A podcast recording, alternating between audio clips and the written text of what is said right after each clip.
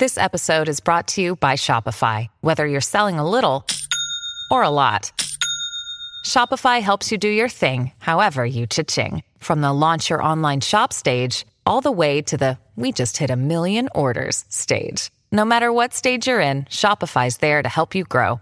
Sign up for a $1 per month trial period at shopify.com slash special offer, all lowercase. That's shopify.com slash special offer.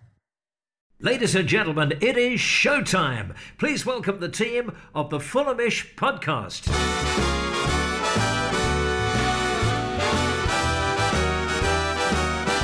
Hello, it's the Fulhamish podcast, your regular feed of Fulham goodness, seasoned with a bit of knowledge and a shed load of guesswork. My name is Sammy James, and the final countdown is on for the season. How apt then that I'm firstly joined by the man who hates Europe, Dom Betts. Hello, hello. I couldn't have planned this any better with your Union Jack bucket hat in hand. Yeah, of course. I mean, uh, you, you know, I need to look stylish in the nice summer weather, don't I? And fit your political slogan. Exactly. Ideology is probably the word I was actually looking for there. Uh, next up, we have the man who can definitely count three, two, one. It's Nick McNee. Hello, How you doing? I'm very well, thank you. We're all reeling after the fact that you told us you had steak for breakfast. Well, it's a, it's a very healthy, you know, breakfast. Uh, you throw some eggs inside it. It's a, it's a nice and nourishing breakfast. What can I say? decadent is what it is. It's a very expensive breakfast. I mean, I had cheer. Well, look, it's not like I eat this every day. I mean, it is a Monday. Well, you know, Monday's a shit day, so Maybe cheer yourself up. You I knew guess. you were coming on the podcast, so Ex- I guess you thought I've got to prepare Let's be as myself. Fulham as possible and have a s- s- steak and eggs for breakfast. Yeah, exactly. Uh, and it's the difficult second podcast for George Cooper. Yeah, you mate. How's it going? Are you, re- are you ready for this? Often the, the, the second podcast can be the podcast that, that makes or breaks dreams. Oh no, I feel yeah, no, I'm feeling good. So let's let's hope it goes as well as um, I anticipate it will. Let's hope it's not Huddersfield Town. Right. Loads to discuss today. The West Ham game on Saturday, uh, Anguissa, Harvey Elliott, the championship season as a whole, and of course, that big game at Oakwell against Barnsley on Saturday. Let's start off with the West Ham game, the final pre season. Um, Nick, you were there. Fulham weren't brilliant, came out on the end of a 1 0 defeat, weren't awful at the same time. Was there too much that you could read from, from Saturday? I don't think there's too much you can really read from pre-season, but I think these, So if, if you can read it from any preseason game, though, it is the final one yeah, the season. no, but that's what I was going to say. But I think you saw like you, um, Scott Parker was going to stick with the four three three, which we've had for about three seasons now. Uh, there's a lot of differences already I've noticed um, compared to say Slavisa Jokanovic as of Claudio Ranieri's, or even last year's of Scott Parker. For example, I think it's quite interesting that we've brought Denis Odoi back to fullback at right back, especially rather than going back to centre back. I mean, well, he did move to, uh, centre back after Alfie Mawson went down after about one minute into the second half, which Mm. is a big worry already for us. I mean, we're already thin on the defensive line already, so. But I think in terms of just the overall structure, we're starting to see a style of play more, which is much more, a bit more compact defensively. Like you're not seeing the fullbacks charge forward, but you're also seeing um, more emphasis placed on the wingers, kind of cutting in, trying to be creators. Like I think Abubakar Kamara, when he came on, he was a huge threat, especially for West Ham. Probably should have scored twice, dragged his uh, two shots across the far post Doesn't both sound times. like him. yeah, well, Literally, what I was about to say. yeah. So um, I think you can't really read too much in these preseason games. I mean, you'll find out more from probably the first actual game, which is of course Barnsley this weekend. Um, but I think there's definitely positives, but at the same time, the massive worries is obviously Johansen and Mawson going off in these games, which is not what you wanted to see from preseason. Yeah, well, it looks like Johansen's going to be okay from all the reports I read. And as you say, the Mawson one did look particularly troubling. I- I've seen some rumours on Twitter that the Mawson injury isn't as bad as we first suspected, but uh, it's difficult with, with Alfie, and it would be such a setback if, if he's not available for, for the start of the season. Um, Dom, how happy would you be on a scale of 1 to 10 if on Saturday, or let's say when the transfer window closes, which would be the Blackburn game, uh, the back five is Bettinelli, Bryan, Mawson, Le Marchand, and Denis Odoi at right back, as we saw against West Ham. I still think a right back needs to be brought in because then realistically, you've got Odoi and Christie. Odoi, I don't really know what his best position is. Christie, I don't want to see anywhere near the first team, and then you've got Steven Sessegnon who's unproven. So I do think, you know, weren't exactly defensively solid when we got promoted last time. No. I- uh, We did have bombing fullbacks in Fredericks and Targett, who we now no longer have. So, as much as Bryan is a competent championship fullback, I do think the defence does need strengthening, especially in the fullback areas. Just because if you look at Joe Bryan for starters, who's the backup left back? Like for me, there isn't one. It's Maxime Le Marchand, Yeah, probably, isn't it? And for the system we're going to play, it's, that's simply not going to work. So I think fullback area does need strengthening. And if more and with Morse's injury, I do think one more centre back to be brought in would be nice. But again, that's in an ideal world. But I do think fullback is an area we need to press on with in the transfer market over the next ten days. Um, rest of the squad, you had uh, a midfield trio of Cairney, Johansen, McDonald. Will come on to the departure of Anguissa uh, in just a little bit, uh, and then the front three of Cavaleiro, Mitrovic, Knockaert. George, you, I, I mean, surely it seems to be the case that that is going to be the midfield three and the front three for the majority of the season, unless any more transfers come in. Yeah, it would it would seem that way. But then again, relating to what Dom said, I think we're painfully thin in the midfield as well. I mean, we've got an aging, well, I'll say aging, but he's getting on a bit. K Mac, he's injury prone. Yeah. If you get two more nasty injuries to Stefan and K Mac, we're we're very very very light on our feet, and we need to bring in another central midfielder.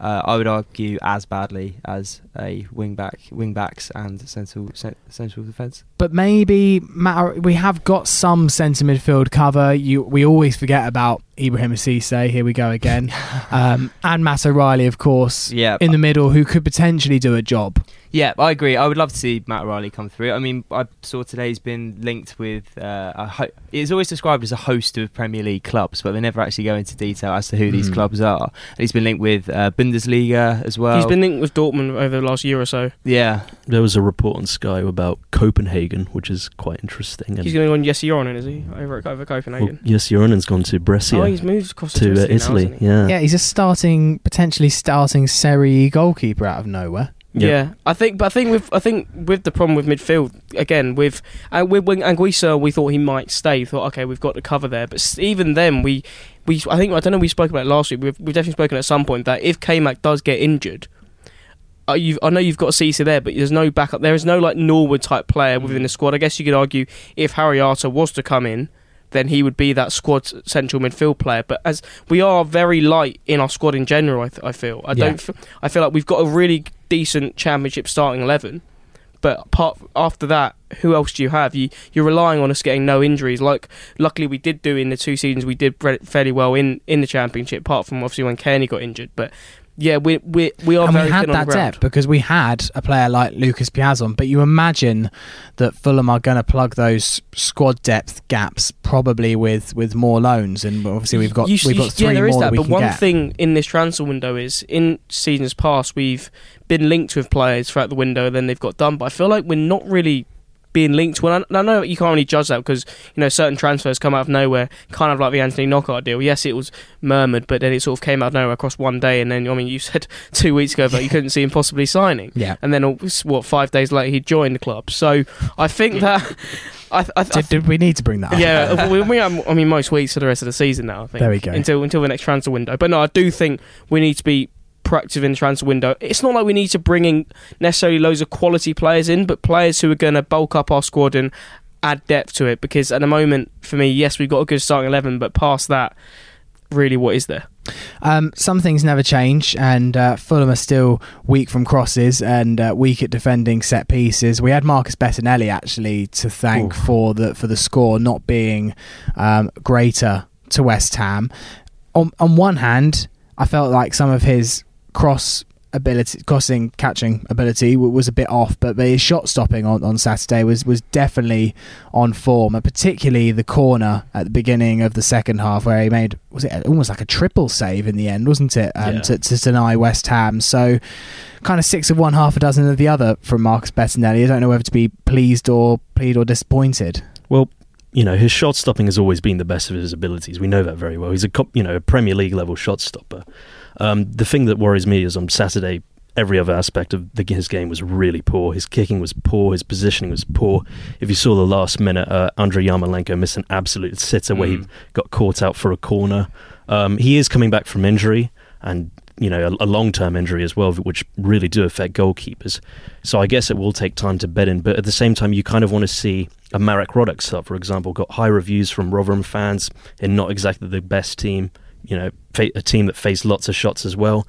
So, are we competent with Marcus Bettinelli in goal? I'm not really sure, but at the same time, we do have an in-house replacement, Marek Rodak, who I think would be pretty competent if we were to go with him. Yeah, exactly. I'm not too worried. As I said, I think having that healthy competition, I'd like to see Marcus keep the number one spot and start with the number one spot, and then if if continues some of this poor form, particularly on other aspects of his game other than shot stopping, and then we have a ready-made replacement ready to go in in Rodak. And I think most um, the weirdest thing about Fulham goalkeeping situations is we so often never stick with the same goalkeeper for the entire season. We've had Button and Bettinelli fighting. We've had Rico Fabri and Bettinelli fighting. We have we had we had Lonergan, Kiraly and Bettinelli. You had you got your Yoran who's played you played games. Even you know, we, we, was it Maarten Stekelenburg and David mm. Stockdale fighting for the number one mm. jersey. We haven't really had a solid number one goalkeeper who's there, you know, 30, 40 games a season since Mark Schwarzer left the club. No, precisely. I think that's a very, very good point. Every season there's been a bit of a debate, and actually it would be nice to have that solid number one in between the sticks. The thing is, though, is that Mark Schwarzer was easily like a top 10 goalkeeper in the Prem week in, week out, with Marcus Bettinelli you know, it's it's so inconsistent all the time. Like the shot stopping and positioning errors. But he never like, gets to start a season. He always has to work his way into the squad. But Button, you, would all the seasons always start ahead of him, and you know, Lon, and then obviously you got that serious injury away to Hull, and then obviously Lon, and Lonergan came in. We even have Richard Lees not play a game, but came in as an emergency loan from Brentford back at the end of one of the seasons. So I think that you know, yes, we, we've got great goalkeeping options in the likes of Bettinelli, Rodak, and Fabri still somehow at the club. Yeah, but, um, we are we are discounting Fabri because if you look at all three goalkeepers on paper, you, you, Fabri's the best one out of three. Whoa, well, yeah, whoa. he's got Champions League experience yeah. and, and, and everything else, but I think after last season, yeah, it, got the track record. I think yeah, if you if you look at all our three goalkeepers across the thing, I think if you if if you're looking at how many I think saves per game, he was the highest. I know he he was playing Palace and Spurs, and I don't think saves per game really is a stat you can really go by at all. But yeah, I, I don't I don't I, I think he will be off. I can't see him staying and being our third choice goalkeeper. Well, no, nor can I. But there's been absolutely no rumours. He seems happy in all the pictures Fulham been posting on social media. So oh, he always looks go. happy. Yeah, he? he does always look happy. happy Fabri. Um, Nick, I-, I sadly wasn't there on Saturday. How did it feel inside the stadium? Minus one stand. I mean, the photos looked bizarre the photos coming from the Johnny Haynes, just looking at this bare riverside stand that's that's seatless, and there's a there's a small little gantry that's been put up in, in as like a temporary measure for, for the television cameras. I quite like that when it pans extremely far to the left or right to the near corners, um, you get that Loftus Road style pillar. Um, kind of almost half blocking it, but I guess what can you expect from, from, from some scaffolding? But what what did it feel like inside the ground? I mean, fifty percent of the ground was filled with West Ham fans, but like aside from that, it was pretty bizarre. Just like one side is, as you said, completely empty. Like I saw my old seat just completely torn out. Felt a bit of sadness almost, but. it, it's strange though, because there's this massive cover over like the, where the coaches and players or substitutes all sit, and then you've got just a massive wall of cameras there, because uh, obviously they've taken out the uh, camera wells and stuff from above the stand and that. But the atmosphere is going to I mean, it's already it already was lacking before. It's not going to be exactly what I. Yeah, but you can be. also say it won't really take a hit because it was coming from the Riverside stand. Yeah, that's true. Exactly. So, you, yeah, but it's not necessarily just song singing and, and like the actual noise from the Riverside. The ambience of six thousand people suddenly missing from half the ground does does feel weird. Yeah, no, it will yeah. be. It will be a very weird. Who gets the thing. ball if it gets kicked in the stand? Is there just going to be one man like doing? There was a few builders the there. There was a few builders who got you know to watch the game for free. Lucky, you know, lucky people, I guess. Got to watch a pre-season friendly between Fulham and West Ham that would have otherwise cost them twenty pounds. I mean, it did seem full of West Ham fans. I saw that James Corden was there and um, Bobby Zamora. And Bob, yeah. Oh, was that where that photo on the Fulham Instagram? Yeah, that's where that came from. Yeah, that made me sort of cringe a bit because he's not. That was obvious that the occasion that photograph was obviously we're both West Ham fans. Yeah, yeah. it was a little bit odd. Yeah,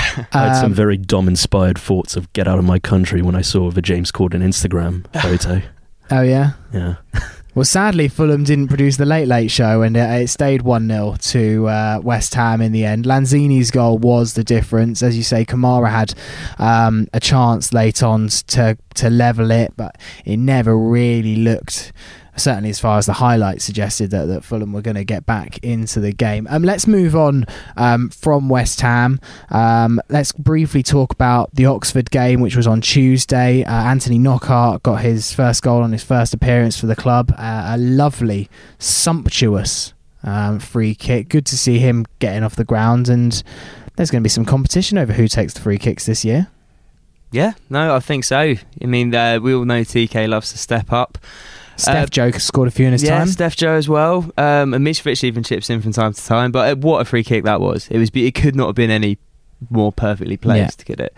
Um, but yeah, it'll be interesting to see who's uh, who's taking them this season. I think it will be a rotation. I can't see the. I can't see that um, Cairney's going to be able to keep hold of them throughout the whole season. But yeah, we'll see. Um, so let's talk about uh, the transfer that happened on Friday night. Now, Fulham have really made a habit of announcing transfers at, at slightly unsociable times. Um, Sunday mornings seem to be a, a real favourite of Fulham at the moment. Um, we've had one on a Saturday, and now we have a transfer departure on a Friday evening. Certainly, as um, some people trying to run a kind of Fulham media accounts. It, it is a little bit annoying to say the least. But anyway, that's my moans out the way. The biggest moan is that Frank Zambo Anguissa, Anguissa uh, has departed on loan to Villarreal. And I didn't see this coming. I didn't see it coming at all up until obviously it was a couple of days before the rumours were coming in. He hadn't featured much in pre season. But I really thought, Dom, that Anguissa was going to be a pivotal part of our promotion push. And in my eyes, I sadly now was considering us as almost certain bankers for, for top two when you look at the squad on paper, maybe short of a, a centre back or a right back. And, and now I, I think we're back to playoff contenders. That's how important I feel like Anguissa would have been in the centre of our midfield. Yeah, we. I wouldn't say we're now back to just being playoff contenders. I still think we are one of the favourites for the league. Because if you look, if you're comparing our team to Cardiff's and Leeds, who I think the other two favourites, it's still pretty much similar. I wouldn't say their midfield, any of either midfields are that much better than ours. But yeah, Anguissa was a huge loss because obviously he was in the kit release thing everyone assumed he was going to stay. He started on the party, he started sort of coming to himself, started playing really well, and thought he was going to be the Yaya Toure esque player of the championship. And then obviously the rumours to Villarreal, there weren't any rumours of him going anywhere over the entire summer because his stock had fallen so badly. You know, obviously he came for 30 odd mil pounds from Marseille after being one, a really good player for them in their Europa League run to the final under Rudy Garcia. And yeah, it's annoying because we thought he would be the player, you know, Kevin McDonald holding him in the middle and Cairney in behind the front three. But I mean, I'm not too bothered in one sense because him and Seri are two players I wasn't bothered about leaving the club as much this summer, just because I think and I do want them to go. I don't want them to come back because I think if you if they do come back and we get promoted, let's say, and they come straight back into the team, you have the same problem you had last season where you have players who get you up promoted or on championship wages, and then you have these two big players coming on Premier League wages from from from France, and they're almost double what some players are earning. So I do think these players should just be moved on permanently next summer. And yeah, it's annoying, but it, it, now means, as we mentioned earlier, we just have to strengthen in the middle of the park now because after K-Mac, Johansen, and Cairney, we, there isn't any players you could see in midfield actually even challenging them for the first team. Precisely. I mean, I, I, I agree with you as well regarding this possibility of Seri or Anguissa coming back if we got promoted. I mean, I know there's no room for sentimentality in football, but that is a bad look, isn't it? If we sign players and put them in the team when we're in the Premier League, they they poodle off for a season, off to, to warmer climes while we're we're slogging it in the Championship, and then as soon as Fulham potentially get promoted, oh no, come back in. Here's a centre midfield. What's like if we when we loaned out uh, Kostas Mitroglou, let's say we got promoted in that season, he came back and was our starting striker up front. That that wouldn't that wouldn't have been a good idea at all. So I think yeah, these players see it didn't work last season. They've been waste of money. I don't care what anyone says. They they what we spent. Well, actually, we don't know how much we spent on Seri, but we spent near enough 40, 45 million pound on both of them. They haven't they haven't they haven't worked, and they have been a waste of money. And it's just time to get some money back on them, whether it's this season or next season. It's a shame for FFP for us that we're not getting the money straight away, just because then it would have would allowed us to spend more money in this transfer window on permanent players, but yeah, I think it's time to just move on from both those players. It is really, really sad though, and I and whilst I really wasn't disappointed to see Seri go because I weirdly couldn't see how he was going to improve our team with Tom Cairney there. Anguissa's a a beast, and we saw that towards the end of last season that he really, really can dominate games. He was he was you know man of the match against teams like Liverpool and Man City, and really caused them a lot of problems. Yeah, I mean, I mean, he did. He was he would have fit perfectly in that number eight role next to K Mac and Cairney. I mean, perfectly. And I think, as Dom said, it's probably a bit hyperbole, but really would have been at least the Yaya Toure of the championship. He's a really talented player, but at the same time, you've got to take into financial considerations. I mean, the wages probably were just too much, and yeah, Yeah, you'd assume with Seri and Anguissa, Gala and Villarreal playing 100% of the wages, surely. Yeah, and there's supposedly an option to buy, which uh, Villarreal are probably a well-run club, and they've probably got a cheap option like Galatasaray do have, at least with a player of Seri's quality. So I don't think we'll see those two back next season, which is a shame because I, I was a huge fan of Zambo. Like his statistical profile was basically plastered all over the internet from his Marseille days. It, it's outstanding. Um, it just hasn't worked out, um, which is a shame. And um, yeah, I think we just got to move on and find replacements quickly. Yeah. Uh, I'm aware that this is a very unpopular opinion amongst the Fulhamish ranks, but I, go. I'm g- I'm glad to see him go, mate. I I thought he was I he so inconsistent, and I think all of the talk of him being uh, it would have been a fantastic asset in the championship is purely hypothetical. I think he was far too inconsistent, and I think that I, I had a little look at s- sort of what the Marseille fans were saying when we brought him over, and They, they, were were all delighted. they were all delighted. They were aghast. They were like, "How on earth have we got this amount of money from from Fulham?" They and they said exactly the same things. It was just inconsistent. You didn't know what player you were going to get. Granted, you have these mi- brilliant matches like the one against Liverpool where he sort of people are like, "Oh, he's got undeniable talent." But if you're only seeing that like five games a season, but then he what's did put it some consi- consistency together towards the end of the season. Once he got a solid space in the squad, once he had a solid manager who trusted him in, in Scott Parker, I feel like we did see. Yeah, but I also think there was more reasons to try and move him on than to keep him at the club, hundred percent. Yeah. Because yes, we have you've seen him play well in good games, but we've seen we've seen loads of Fulham players who are definitely absolute pony who've played well in good games. So I think that yes, you can we can you, we as we said he could have been this Yaya Toure of the championship, but we really don't know Yeah. because we hadn't seen him play at this level. I think is another point to put across. But yeah, for me, it was more annoying that now we've just lost the depth in our midfield completely, and it now means we need to go out and secure some centre midfielders because you know if Anguissa was there, he might not necessarily started, but it would have provided us with an extra player who can, you know, I want. He's not really an anchor man at all, but you know he could play there if an injury crisis. That's that's the huge like bug for me is that this hap- happened like fairly late in the window because obviously the window for championship cl- um, clubs is now a lot earlier than it was last year. We can't. We only have about what two weeks until the window You closes. got about ten days, I think. 10 next days, Thursday. ten Yeah, week days next yeah, to find a rep- you know a replacement. That's a frustrating thing. Of course, in England, it doesn't exactly operate like Germany in the transfer market, where seemingly everything is done early. That's how it is, but it's just frustrating. I feel um, Tony Khan's got something in the pipeline. I don't think he would have left us this exposed with this shorter time. I, I really hope that I don't eat my words when we when we speak next. But I've, there, there's got to be something coming in. Uh, the But only- I, you just worry that it's going to be another late flurry. It's going to be another five signings at Yeah, but we Ten- do that every single transfer window. ten to five. But we do that every year. All, we always end up with these random players. Even not not talking about when, when we spent 100 million pound in, in the Premier League. I'm talking about just random transfer windows in seasons gone past where we end up with random players brought in on deadline day who will see play about two or three times and who aren't of any use to us whatsoever. Well, I thought we were going to be a bit smarter than that this summer. I think was was with my interpretation. I think we just. I think he might have just prioritised making his first team squad look really good, in our attack look very good. But you know, you in a championship, you know how much of a squad you're going to need. The likes of a Kalas, a Piazon, uh, Oliver Norwood. You know, even if you look at the, I know Sheyi Ojo wasn't exactly the greatest player, but he provided depth in the wide areas. You know, we and you know we. It's just it is worrying that there we there isn't this. This this depth in the squad at the moment because you know our centre midfield depth is our youth academy at the moment.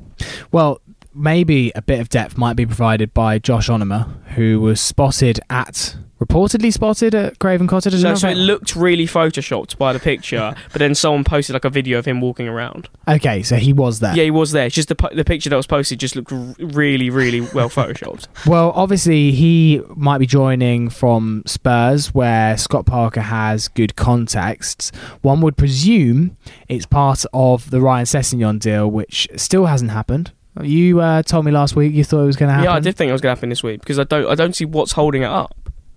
Well, we didn't see what was holding up what a month ago because he's you know Sess supposedly said he wanted it done before the under twenty one. Yeah, well, he's- but I just, I just don't understand what's holding up. Like, we need to sell him. Daniel Levy. He's not going to sign a new contract. But I, now I- Scott Parker I don't thinks he's think going it's to Daniel. stay. Le- I don't think it's Daniel Levy. I think it's us. I think it's us trying to get something back from Spurs. Well, if I'm being honest, mate, I don't actually want Joshua Onomah at the club because, again, yes, we're getting something from Spurs, but we're still playing the players' wages. Who, if you said without, if you take the session and do it out of context, oh, would you want Joshua Onomah? I'd probably say no. But hang on, you just came on and said we need players of like Piazon and Kalas and Sheyi Ojo to, to fill the squad and, and create Yeah, depth. but I, Surely I don't Josh would understand be like why. that. If you if Joshua Onomah and I know we're linked with Harry Arter, but I'd much rather have Harry Arter as a squad player than Josh Onomah. Okay, why? Because I, I just feel like he's, he's he's more versatile. He's in, he's more experienced in the championship. Has Josh Onomah ever pr- really impressed in the championship? No, he hasn't. Whereas Harry Arter has. Name me a, name me a time when Josh Onomah has shown you that that this is a player. But you could have said the forward. same. You could have said the same about Lucas Piazon. Hadn't really impressed in the championship. Was terrible for Reading, and then came to us and was half. Onomah decent. was also part of the Aston Villa side that got to the playoff final and you know lost against us as well. So that's still a fairly decent track Yeah, but, record he, in my he- books. yeah, but he's not. I just don't. I think Josh Onomah Wig they're giving us because it's who Spurs want to give away. It's not because Mm. we actually want him. If- Be- because for me, if you if I'm looking at players in the Spurs, there's not really any of their players I really want. I'd rather just. I don't want to take players for the sake of taking players from them when we can get we can pay those wages, get someone better in on loan. I don't really see what we have to lose from getting a 23 year old English centre mid. Like, if you develop that for one or two years, that's already a good amount of money you're But I, in the no, no, I get, I, get, I get, I get that. But you're you're getting a player just for this. I feel like for the sake of getting something from Spurs in this deal because we're only going to get I don't know 15, But at the same time, pounds. Sess only has one year in his deal. Like, this is Yeah, but I'd rather just take the 20 million and find players who we want to get in instead of taking I these think- scapegoats from Spurs. I was thinking about this. I don't think that Fulham will be sacrificing any money to get in Josh Onomah. I don't think it's going to be a case It's of not sacrificing the money, it's the wages we're paying for a player we don't necessarily want to bring in. Hmm. we might want to bring him in though. we don't We- know we- that. The only time he's been linked is has been part of a Sessegnon deal. We- Um, so I think the problem. The But prob- why would Fulham, Fulham wouldn't ask to have Josh Onomah just for the whim, just so yeah, but we the reports aren't we're asking for Josh Onomah. It's asking we're asking for two players, and they're offering Onomah and George Hmm. Nkoudou. Well, then don't take. I, I, I, I, I would at the end of definitely the not day, take Nkoudou. No way. no if way. Fulham don't want him, then they shouldn't take him. There's, there should be no inclination to take on a I player. just I just don't see what he brings apart from. but I depth. trust that Scott Parker should be able to make this decision very, inf- have a very informed decision on this, since he was part of the Spurs youth setup. Yeah, just every time I've seen Josh Onomah in the championship, I, just, I haven't been impressed with him whatsoever. So I just don't think it's a worthwhile addition to the squad. Realistically speaking, out of the Spurs squad, if a player was to be involved in a deal with Sessegnon, who would you want to see from Spurs? Well, uh, obviously we don't want to see Jordan Nkoudou because he is just the definition of pony. And then and then if you take someone, I don't know, like I was thinking at the time because when we spoke last week, it was about oh we don't need we got Anguissa in midfield, we're all right for now. We spoke about Cameron Carter Vickers. Hmm. the centre back, and I think I'd like to bring him in because I think if we were to take one of the, some of the youth players, it would be that you know, I, I, I, I- he's part of their first team plans. But if we're if we're going to think about centre him from Spurs, you want to look at Skipp. I know he's definitely in their first team plans, but I don't know if Tony Khan can work his magic there. The only one for me would be if Carl Walker Peters There's no chance. no. Carl was prepared to, to, to take that step down. It's not that he's prepared to take that step down. It's he's Spurs of he's one of Spurs' only right backs left. They got Sergio Aurier in him. Yeah, but if Spurs got in another right back, then he well, might they're going to suddenly move be. uh, Foyth supposedly to. Yeah, I know he right played Might there then for suddenly- Argentina in Copa Yeah. America, but he yeah, might to me, be third choice. Yeah, Carl Walker Peters would have been a good option, but he's definitely part of their first team plans. Well, yeah. And you know, because Spurs, Spurs' options at fullback is so thin at the moment. There's also um, Marcus Edwards, who I believe had a really good spell in the Eredivisie. A bit of an attitude problem, but he's a talented uh, he, midfielder yeah, in the he role is. of a number He's ten. the talent with Edwards is so clearly there. I, it's not quite a Ravel Morrison case with him, but there's, definitely uh, not maybe not an attitude problem. There's definitely an issue there yeah, because he's, he's promised so much for so long, and Yeah. even when he's coming through the youth ranks, so many players saying this is one to watch out for. he's still not someone I'd be, you know, clamoring to go and sign. I mean, the one and again, I think he's not the type of midfielder we need to be bringing in. the one player for me would be Carter Vickers, and it'll have to be on a permanent because it fills a hole straight away for us at right centre back. So, and I just don't see what we have to lose from. I don't know. I guess a twenty million plus CCV deal, and he was excellent at Swansea last year in a team that had so little squad depth. Yeah. next to Mike van der Hoorn. Um, I think it just fills a hole straight away for us. Sounds good to me. I'm, I'm, I'm on board, Nick. Um, finally, a quick word on the fact that the Harvey Elliott deal uh, was confirmed yesterday. Really bizarre. Fulham didn't seem to confirm it. He No, played on, a game. on the Fulham website. The time on the report says 9:30 yesterday morning. I was like, "That's bollocks," because it, it was. I was. sw- You did not say anything.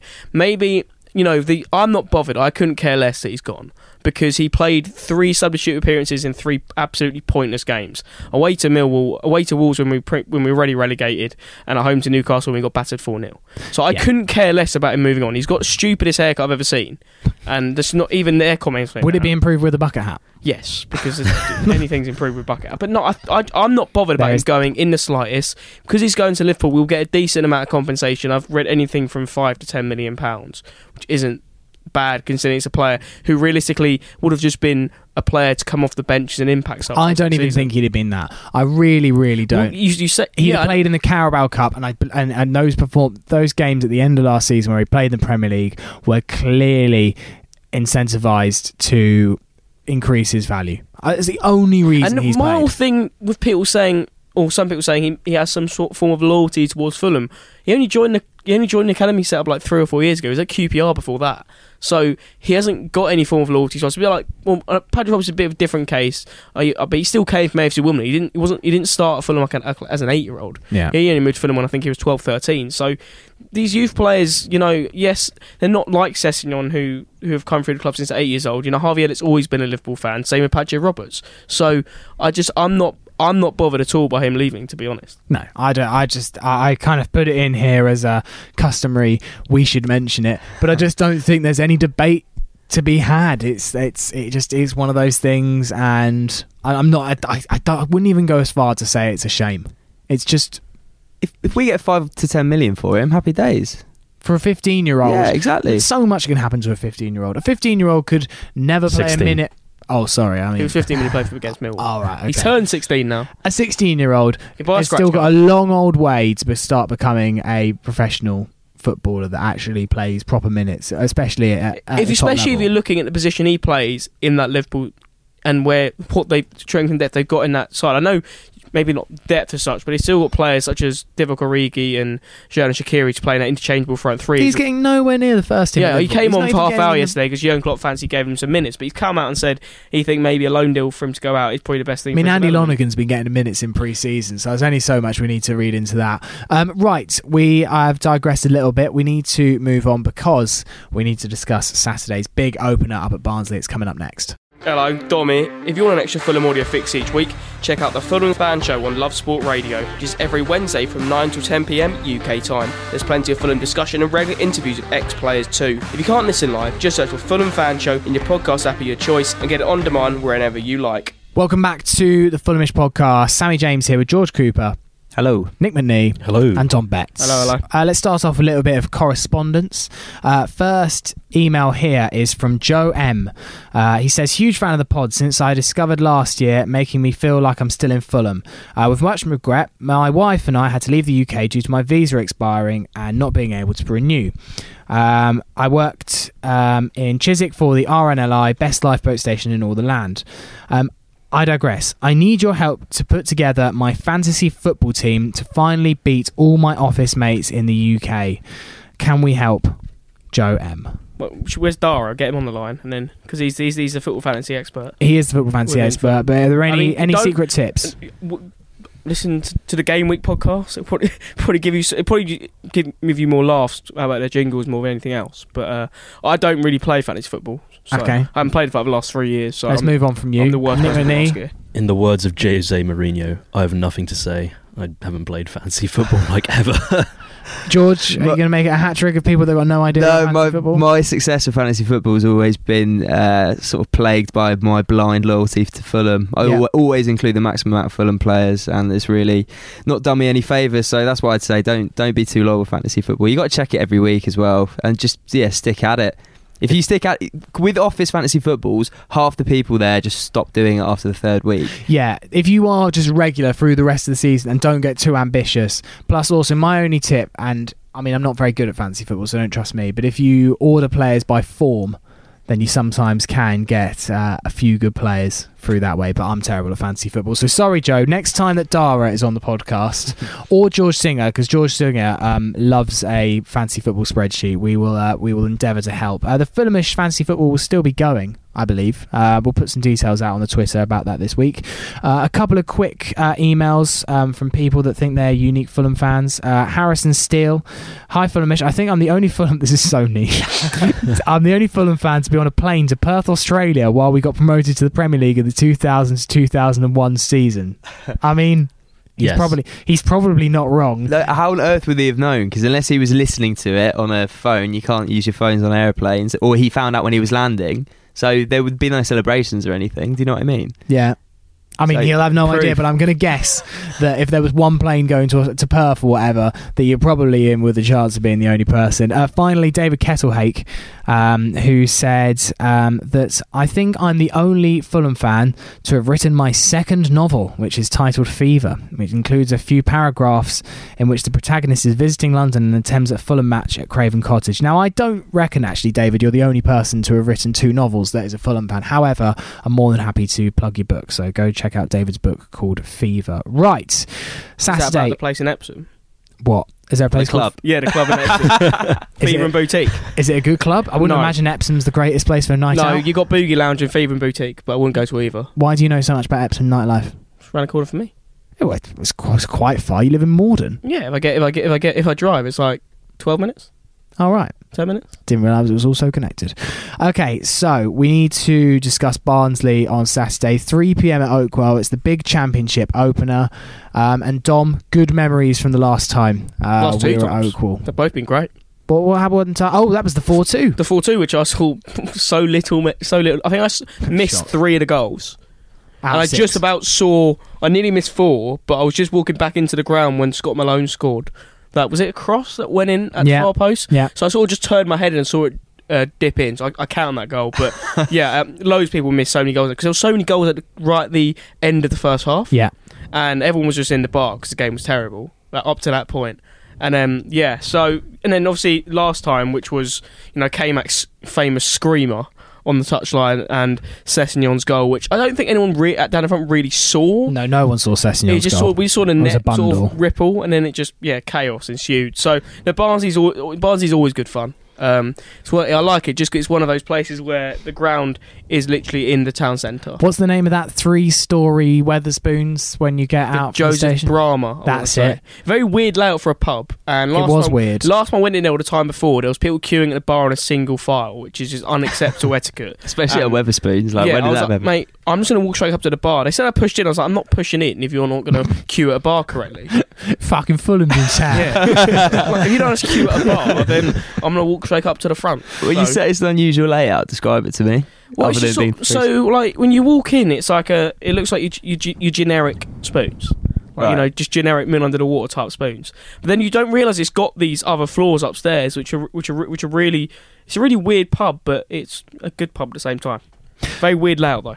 Um, George, how nailed on is it that Cauley Woodrow is going to score? Oh, it's written in the stars. You're, surely you, everyone's lumping on him anytime goal scorer. He's going to score. it's got. I'd be very surprised if he doesn't. When was the last time that happened? Uh, an ex-Fulham striker scored against us. Every game, it feels like. Yeah, when was the actual the last one? It must have been. Pavel Pogrebnyak, I don't know. yeah, did he score? Yeah, he scored against Reading, yeah, in that Yeah. first year in the championship. All right, well, we'll go for Pavel Pogrebnyak. If you can um, have a little bit of a Google and let us know the last time that an ex Fulham player scored against us, um, do let us know. I'm sure it's going to be something really, really obvious, Yeah. like in the final game of last season or something like that. So uh, do let us know. I mean, Nick, any. I'm I'm a bit wary of Barnsley. Um, they've made some sensible signings this summer. I mean, they're the bookies' favourites to finish last. And I think if you listen to something like Not the Top 20, I mean, they're doing their Championship Rundown podcast this week. I bet you find that Barnsley are nowhere near the bottom three. Yeah, I don't think they'll finish up in the bottom three. They've got an interesting manager in Daniel Stendel, who they brought over from Germany. Um, introduced a pretty progressive style of play over there. Uh, they made a lot of signings, um, mainly between peop you know players aged between 21 and 23. So they've clearly got a model uh, a model over there um, of signing players young and then selling them off expensively. Interesting, they lost um, Liam Lindsay and uh, to Stoke and Ethan Pinnock to Brentford, who were their centre back partnership last year and uh, mostly throughout the Championship when they got relegated. So I think Ethan Pinnock's gonna be a big loss for them. yeah, I, I agree. Um, so I think uh, that's also one to wor- worry about because you know new centre back partnerships take a while to form, as we so so very well know. So uh, yeah, I think there's uh, it's going to be a very interesting game on uh, Saturday. Yeah. I mean, they lost the, pretty much their entire defence that uh, only conceded 39 goals last season. So I think it will be key to see how the new signings integrate. Um, and obviously, you've got to factor in a bit of sort of a teething period there. So I, I think we, we, we should we should get a um, get a few goals. I, I like to think so. I think it's a really difficult one to call. I think lots of new signings on either side. I think there's only so much you can preview it. Barnsley will have that first game back in the championship feel good factor. You imagine it's going to be a bigger attendance than normal up there at Oakwell. So yeah, we'll we'll, uh, we'll see what happens. Let's move on to some questions. Uh, we've got about ten minutes for some of these. Uh, first of all, from Matt Wall, let's do a time capsule prediction for top two and playoff winner. Um, and if different, where will Fulham finish? Ooh, I'm going to say We, th- this will be recorded and held for future purposes. okay. um, so in a court of law, I will go with Cardiff to win it, and I'm going to say West Brom second, and then Fulham via the playoffs. I'm going for Cardiff to win, Fulham second, and then Leeds to finally overthrow their playoff curse not happening. and do it. Leeds aren't getting promoted. Oh, yeah. I'm not being in a, I'm not being in a world where Leeds are back in the Premier League. Go on then, Dom. Um, I think winners will be West Brom. I think they'll do very well this season. I'm going to say Fulham will nick second, and going up through the playoffs, Bristol City. Okay, so that well, you've you've named two of mine. I'm gonna say I'm gonna go. I'm gonna go say it. I'm gonna say Fulham champions. I'm gonna go ahead and say it. You've jinxed it. No, I haven't jinxed it. I mean, I have jinxed it considering my last two things. I didn't mention the fact that uh, I went on not the top 20 last week and said that Frank Zambo Anguissa is going to be a championship player of the season. Um, so, yeah, I probably have jinxed it. I'm going to say Bristol City second. I think they look really, really strong. And I'm going to say something horrible here Brentford. Brentford to win the playoffs. I think Brentford are going to really push for the top six this season. I think they're in it. I think there's no doubt Brentford are in the top six. but I just I just don't know where whether they've got the squad to last a full push for the entire season. I wonder if they've got the bottle to do the playoffs. That's my only They've done it before, but obviously not oh, a long for it. time ago. It was o- yeah, but I, I mean it was only what five seasons ago, four seasons ago. First year we were Yeah, first year down. yeah. Yeah. when they had Andre Gray banging in the goals up front. Yeah. Um, but they've lost a legend of the game in Josh McEachran this uh, summer. There's reports released. that um, Andre Gray might go to West Brom, and if he goes there, that's a really big problem with for us at least with them and Kenneth Zohore, Oh, who yeah. isn't who isn't special, but like Hasn't Kenneth Zohore left Cardiff? yeah, he's gone to West Brom. He's gone West Brom. Yeah. I wasn't sure where he. I saw he left. I wasn't sure where he went. But yeah, if they have a front two of Zohore and Andre Gray, the entire championship is in a world of hell. And also, we've got the m- massive matter of where the hell does Dwight Gayle go? Because he Yeah. will s- go somewhere in the championship. Well, yeah, I mean everyone knows that, but he'll be linked to Fulham for the rest of time. It's a bit like Jason Kumas until he retires. Carlton Cole he will uh, eternally be linked to Fulham. Um, Mark Moody, if worst came to the worst, Christie or Odoi at right back. Odoi because Christie can just fuck off. Right, there we go. Um, Nick? Uh, can I say Marlon Fossey? No. Okay, fine. Denis Odoi. Odoi, Denis Odoi, every day of the week. I'm going to say Cyrus Christie. You're wrong. Oh, total. Just because Jack's would- not here doesn't mean you need to back his opinion up here. I'm going I'm going to back the more natural right back. I know Odoi was He's not a natural right back because he's not a natural defender. No, I'm going to back. Cyrus Christie is a good championship player and will do a job he's for us a at good right player back. in the. Vanarama National South. Was he good for us the season we got promoted? Well, we played about two games. You know, he played more than two games. He played about two games. He played nearly every game, at least coming off the bench because because Ryan Fredericks couldn't last. No, I, don't- I just I just don't rate him that highly. I think I don't rate him that highly either, but I would rather him at right back than Denis Odoi. No. What's your reasoning? yeah. 'Cause I was, I was- I was on that right. I mean, I'm- I'm saying it's the lesser of two evils. I'd rather get in a proper right back, but I don't think exactly that Denis Odoi is the staple of um, solid, mistakeless defending. He's a fan favourite. He's entertaining. Look, would I like to have a coffee with Denis Odoi at a hipster cafe? Yes. Who would I prefer at right back? Cyrus Christie. the issue with Christie for me is he just constantly gets caught out out of position position every single time. It's like he's never been taught how to play right back at all. By teams Denis like Odoi at least has an idea of. It's a vague idea, a very small idea, but at least he He's knows pro- how one to of, one of my, play my it main right problem with. Chris is obviously positionally because he like I just don't un- if he wants to be an overlapping fullback which we which we were used to in championship last time he doesn't seem to go deep deep enough down the line and he seems to stop like halfway and try whip a ball in from there I know but you're not Matt Targett mate you can't do Yeah. that so I yeah I, I, for now I'd rather have Odoi but for me I'd rather sign a starting championship right back And I don't think we're even going to be playing with overlapping fullbacks this year. I think there's going to be more impetus Well, on them to sure? defend more. sure, aren't we with the likes of Ivan Cavaleiro and Antonio? Aren't our wingers going to be going inside? You're going to need those fullbacks going. I think there's going to be more impetus on the wingers to like kind of create. That's why you sound like a Knockaert, someone who's you know a complete wild card, you know, who can score two goals out of nothing and, or create like a cross out of nowhere. Whereas the last you know two seasons we had in the championship, the likes of Ayite, Kebano, and Cess were very much finishers more than actual wingers. Um, there is a question here based slightly on that. It's from Jared Sagar. It said there was an obvious lack of chemistry between Bryan and Knockaert and Odoi Cavaleiro. Understandable. Um, Jared's asked which flank's got more bonding to do. I'm going to ask which flank do you expect to form a better partnership? I think you've got to look at the left hand side just because Cyrus Christie's not there. right. Um, or, if you, I think yeah, I think yeah, Joe Bryan on the left hand side. I think the partnership will will be formed there. It'll get better over time. But if you're going to see sit with Cyrus Christie at right, but there's going to be no possible partnership made on the right hand side. I actually thought that on Saturday there was already at least a notable partnership um, going on between Odoi and Knockaert. That might be just you know language related because obviously they're both Belgian. Well, one's Belgian, one's French. You know, common languages there. I think They both speak, they're speaking Flemish to each other. The Belgians speak French, don't they? No, I know they do, but like the, the common middle ground between, is, is is Flemish. My mind is actually blown right now. Well, they, speak, they speak all sorts. Well, of- it must be French anyway. Um, Yeah. I uh, imagine communication isn't an issue anyway. Yeah, communication is not an issue there. So I think it's already like well developing, but in terms of which flank I think needs to do it probably a bit more. Um, I'd probably say um, the left hand side a bit more. I don't if think they need to do it necessarily more. I do, I because I do think that the Bri- Bryan and Cavaleiro will actually work better together than an Odoi or Christie with Knockaert. So I think the better partnership will actually be done on the left hand side. I think they've both got a lot of work to do, and it what, what what you do need to know, especially with fullbacks with wingers, you need you can't be swapping fullbacks like every week. You can't be playing Odoi one week, Christie the next. You have to be playing the same team pretty much every game, just so they can build that partnership, as we saw you with Targett and Cess, and we saw with Fredericks and whoever played on the right hand side.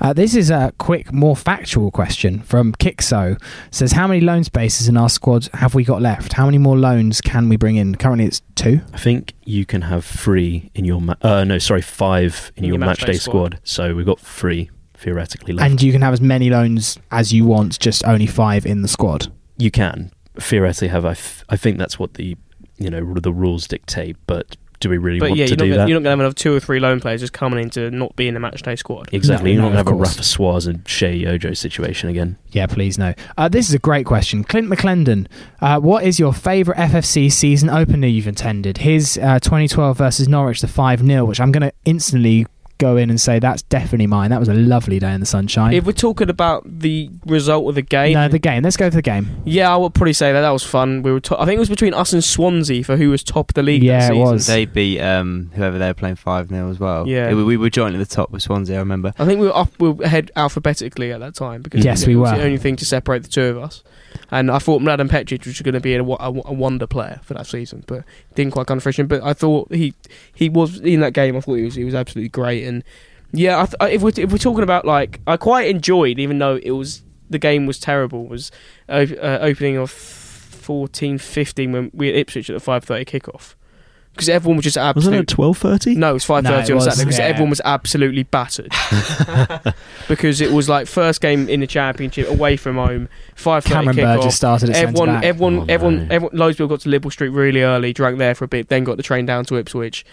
Yeah, that, that was that was a fun day out. Um, any uh, other opening day opening days that stand out? I actually quite enjoyed the Newcastle one 0 win. That was about what 7.30, 7.45 kickoff. yeah, Like, that was just the first. the right that was temp, the first game of the season as well. Yeah, I think that that just the right temperature. You know, Yeah. and that was the sign of be- uh, really great things to come. I would definitely ag- agree Yeah, I with think that. I, I think after that game, I ended up at a house party in Wimbledon, which had a swimming pool in it, singing, singing uh, "Take Me Home, Alfie Ed." So And Ro- Ryan day. Tunnicliffe gave away the most obvious penalty that got completely no called by Simon Hooper. no, ball to hand.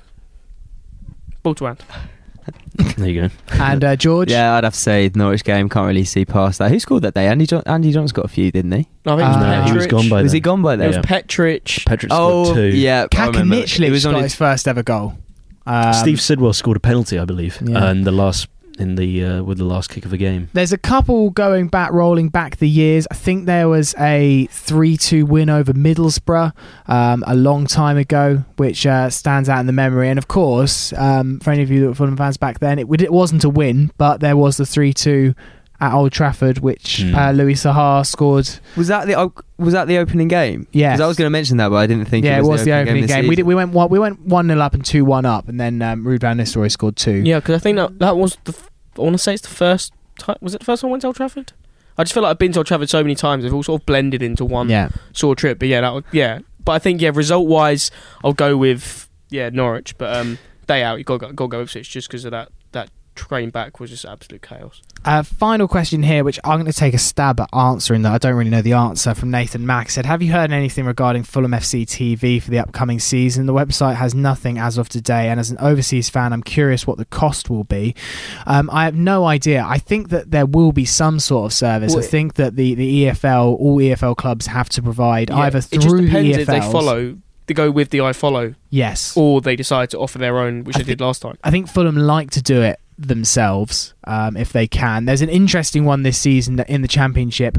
All um, evening kickoffs are available. On the red button on Sky. Yeah, to watch on Sky. So, for instance, our Millwall game will be on TV, so it may be easier to pick up streams and uh, and things like that for, for midweek games. But um, yeah, I have no I mean, idea. as They always seem they always it- seem to As it stands, half our games for the first six weeks of the season are on TV anyway. Yeah, it it always these things always get announced at the uh, very last second, Nathan. So I imagine there'll be something up their sleeve for, for Barnsley, but Okay. it is a shame that they always decide to leave it to the last second because it does make it difficult for those overseas supporters who have no other real way of following. I mean, there's always uh, there's always uh, Jim and Jamie. At uh, a uni, I was listening to uh, Gentleman Jim with my mate who's a Nottingham Forest fan, and he didn't. Re- he just thought it was Five Live or something. He didn't realise that it was like a Fulham sponsored. Uh, Radio show. yeah, yeah. Um, so he was like, "Oh, this, this commentator's a bit one sided." I was like, "Yeah, that's Gentleman Jim." That is very much But gentleman he, Jim um, the fella, he should get in touch with the the um, information at the club, the press office or something. I'm sure they'll get back to him. I imagine at the moment it'll They'll probably, be like, "We're working on it." yeah. I, I, I was going to say Well, the that season is starts on probably Saturday, exactly mate. it. So I want you to, hopefully you might want to hurry up with that. Um, right, that is all for the Fulhamish podcast today. Um, loads to get through.